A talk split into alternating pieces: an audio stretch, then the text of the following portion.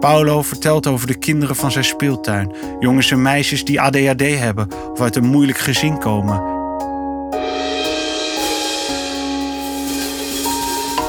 Estra is hofleverancier van de baaiers en soms ook noodgedwongen oppas. Dit is Het Wonder van Rotterdam. Een podcastserie over mensen met bijzondere beroepen en een ijzeren inzet om hun stad mooier te maken. Ze zijn niet bekend, maar betoveren wel. Maak kennis met de straatdokter en de krullenfluisteraar, de fietsjuf en de sambalman, de gasmeester van de Kuip en de bijaardier van de Laurenskerk. Mijn naam is Ernest van der Kwast en ik bezing de stad waarin ik woon, werk, droom en dans. Linkerbeen. Wat een mooie plek, dacht Paulo Nunes toen hij in 2009 aan het werk ging in de speeltuin aan het Wena. Maar meteen daarna vroeg hij zich af: waar zijn de kinderen? Paulo trok de wijk in en ging naar hen op zoek. Hij vond ze op de pleinen. Ze hingen cola slurpend op bankjes en haalden rottigheid uit. De sport- en spelbegeleider stapte op de kinderen af, vertelde hoe hij heette en op welke dagen hij in de speeltuin aan het Wena te vinden was. De kinderen kwamen, en dit is het wonder, ze zijn er nog steeds. Paulo Nunes speelt voetbal met hen, maar ook basketbal, handbal en hockey. Met de allerkleinste doet hij tikkertje en verstoppertje. In de winter is er ook een ijsbaan waarop wordt geschaatst. We hebben in januari sneeuwpoppen gemaakt, vertelt Paulo. Voor de wilde brassen die met sneeuwballen wilden gooien, bouwde hij met blikken een kasteel. Paulo vertelt over de kinderen van zijn speeltuin. Jongens en meisjes die ADHD hebben of uit een moeilijk gezin komen. Kinderen die altijd ruzie zoeken. We hebben een aantal regels in de speeltuin. Je mag hier niet schelden en vechten, maar sommige kinderen vinden dat ze hun broertje wel mogen slaan. Het gebeurt ook dat neefjes een groep vormen die andere kinderen uitsluit. Paulo geeft dan een waarschuwing. Bij de derde keer is het klaar en worden de ouders voor een gesprek uitgenodigd. Sommige ouders zijn echter onredelijker dan hun kinderen. Ik heb wel eens gehad dat moeders elkaar te lijf gingen omdat hun kinderen ruzie maakten, vertelt Paulo. Die kinderen spelen een week later weer met elkaar, maar de moeders blijven elkaar verachten. Ieder kind dat Paulo Nunes voor het eerst ziet, staart naar zijn linkerbeen. Het is 25 centimeter korter dan zijn rechterbeen. Ook heeft het geen knieschijf. Al mijn eten gaat naar de rechterkant, vertelt hij de kinderen. De waarheid is dat hij in zijn jeugd een ongeluk heeft gehad. Zijn handicap weerhield hem er niet van om een carrière als breakdancer na te streven. Hij trainde acht uur per dag om zichzelf uiteindelijk te overstijgen. In 1986 werd Paulo Nunes de eerste Nederlandse wereldkampioen breakdance. Binnen de scene is hij nog altijd een legende. Dertig jaar zijn voorbijgevlogen, maar er is niets van zijn geestdrift en toewijding verloren gegaan. Hij neemt op een dag misschien vijf minuten pauze. Mijn vriendin zegt dat ik zelf een kind ben. Het is door deze energie dat de kinderen van de speeltuin alles geven. Als Paulo een dag vrij is, vragen ze altijd naar hem. De toekomst van de sport- en spelbegeleider is echter ongewis. Sinds het begin van het jaar staat zijn baan op de tocht. De speeltuinen in de stad moeten bezuinigen. Vier collega's van Paulo verloren al hun baan. Hij zelf ging van 24 uur naar 16 uur per week. Hij maakt zich zorgen om zijn speeltuin. Er zijn activiteiten weggevallen. Er is geen geld meer om de spelotheek open te houden. Maar elders in de stad is het erger, weet Paulo. Hij noemt de speeltuin op de Heemraad Singel. Die wordt alleen open en dicht gedaan, zegt hij. Er wordt niet opgeruimd. Er is geen toezicht. Hij vertelt over kinderen die elkaar treiteren, over kleuters die zich aan spuiten hebben geprikt. De politiek is van mening dat de speeltuinen ook na een volgende ontslagronde zullen blijven draaien. De bestuurders zetten in op vrijwilligers, op mensen die al jaren in de bijstand zitten en een tegenprestatie moeten leveren. Zij zouden de kinderen moeten vermaken, maar je vraagt je af of zij genoeg energie hebben en niet elke vijf minuten pauze zullen willen nemen. Ik denk aan Paulo Nunes en de lege pleinen. Een stad heeft een burgemeester nodig en een wethouder financiën, ja, zelfs een directeur vastgoed. Maar onmisbaar is ook de wereldkampioen die kinderen laat spelen en stralen. Het wonder van Rotterdam. Ik heb zelf twee kinderen. Uh, ze zijn nu uh, 10 en 12, bijna 11 en 13. Dus, uh, dus die, die wat meer hun eigen ding. waar toen ze wat kleiner waren, buiten spelen. Dat vind ik zelf heel erg belangrijk. En gelukkig vinden ze dat zelf ook leuk. Maar het is soms wel moeilijk om eh, als kind vriendjes te vinden, om, om geen ruzie te krijgen. Uh, als je gaat voetballen, krijg je, uh, dan raak je elkaar aan. Soms wordt er gevochten. En ik merk wel dat ik ben opgegroeid in de wijk waar ik nu woon. dat kan wat harder zijn.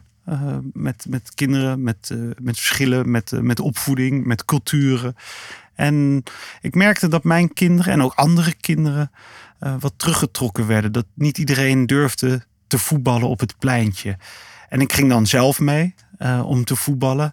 En dat ook omdat ik het leuk vind. Uh, maar ik merkte wel, jeetje, wat is dat? Uh, dat, dat, is, dat is eigenlijk niet meespelen, maar mee inspireren. Om, uh, om te zeggen van, uh, je wordt nu wel aangeraakt, maar dat hoort erbij. Van, uh, dat zijn kinderen die soms thuis worden geslagen door een grote broer. Of misschien zelfs door een vader. Dus als ze dan hier op het, op het voetbalveldje een, een duw krijgen van tik. Dan is daar meteen die reflex dat ze terugslaan. En, en dat niet accepteren. Of, en daar is, ja, dat, dat is verschrikkelijk om te zien. En je je hebt gewoon soms iemand nodig en ik denk dat, dat de politiek daar, dat, dat we die publieke ruimtes, dat we die plekken waar kinderen spelen, moeten niet vergissen.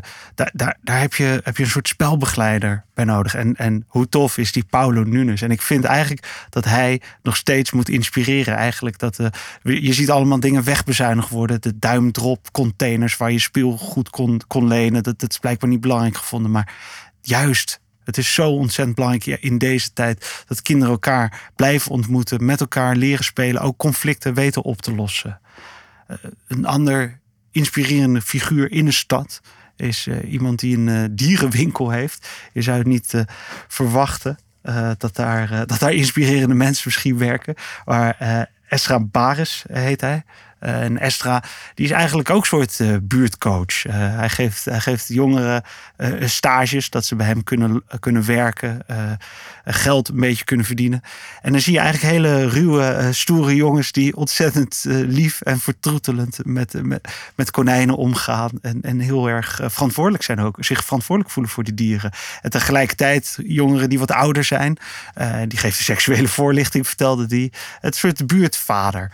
En het is gewoon ongelooflijk belangrijk dat je ergens in, je buurt, in West is het, dat je, dat je naar binnen kunt stappen, om advies kunt vragen, uh, om hulp misschien. Uh, geef mij een baan. Uh, kun je iets regelen voor me? Dat zo iemand bestaat. En, en daarin lijkt hij toch wel een beetje op Paulo Nunes, die zijn stad mooier wil maken, beter wil maken, vooruit wil brengen.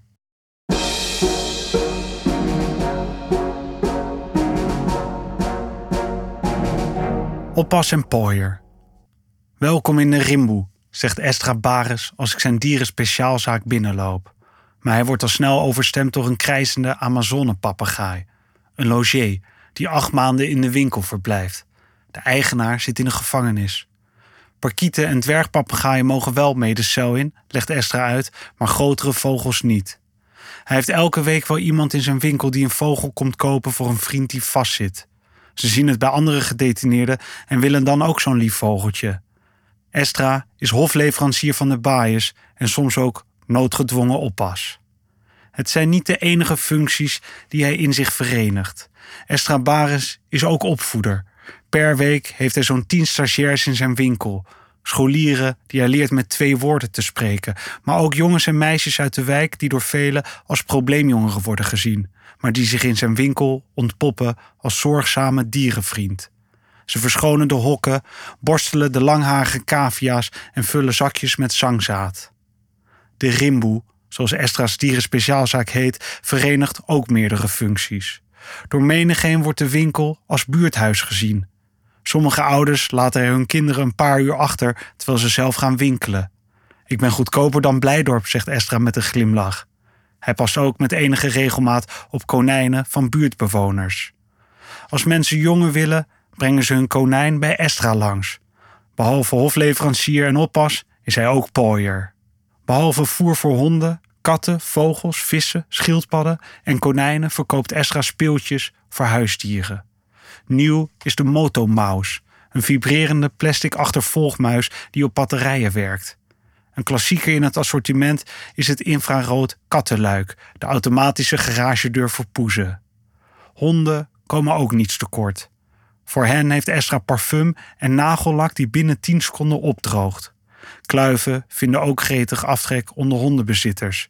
De klant kan kiezen tussen gedroogde biologische buffelhoef, vetarm schapenoor of kippenpootjes die ook geschikt zijn voor puppies.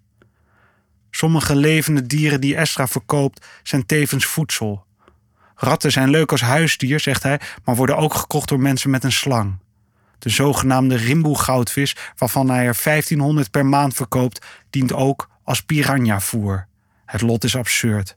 De vissenkom in een roze meisjeskamer of een bek vol scherpe tanden. De voorzienigheid heeft ook twee verschillende scenario's bedacht voor de levende krekels die in plastic pakjes worden verkocht. Ze kunnen in de buik van een reptiel terechtkomen, maar ook op een balkon. Estra vertelt dat de krekels worden gekocht door oudere dames die op vijf hoog willen luisteren naar gechirp, alsof ze op een Alpenweide in de Dolomieten zijn. Estra Bares is zeven dagen in de week in de Rimboe te vinden, want op zondag moeten de dieren ook gevoederd worden. Hij gaat nooit op vakantie, hooguit een weekendje weg. Dan valt er familie in, maar de rest van de tijd is Estra in de winkel, bij de dieren en bij de kinderen uit de buurt.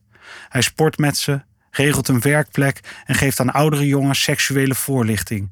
Ze vragen mij om condooms omdat ze die niet durven te vragen aan hun ouders, zegt Estra. Er is een winkel in de stad waar honden, nagellak en vibrerende achtervolgmuizen worden verkocht, waar een Amazone-papegaai logeert en waar de jeugd niet hangt, maar doet. De rimboe van Rotterdam is geen ontoegankelijke wildernis, maar een open en welkom huis.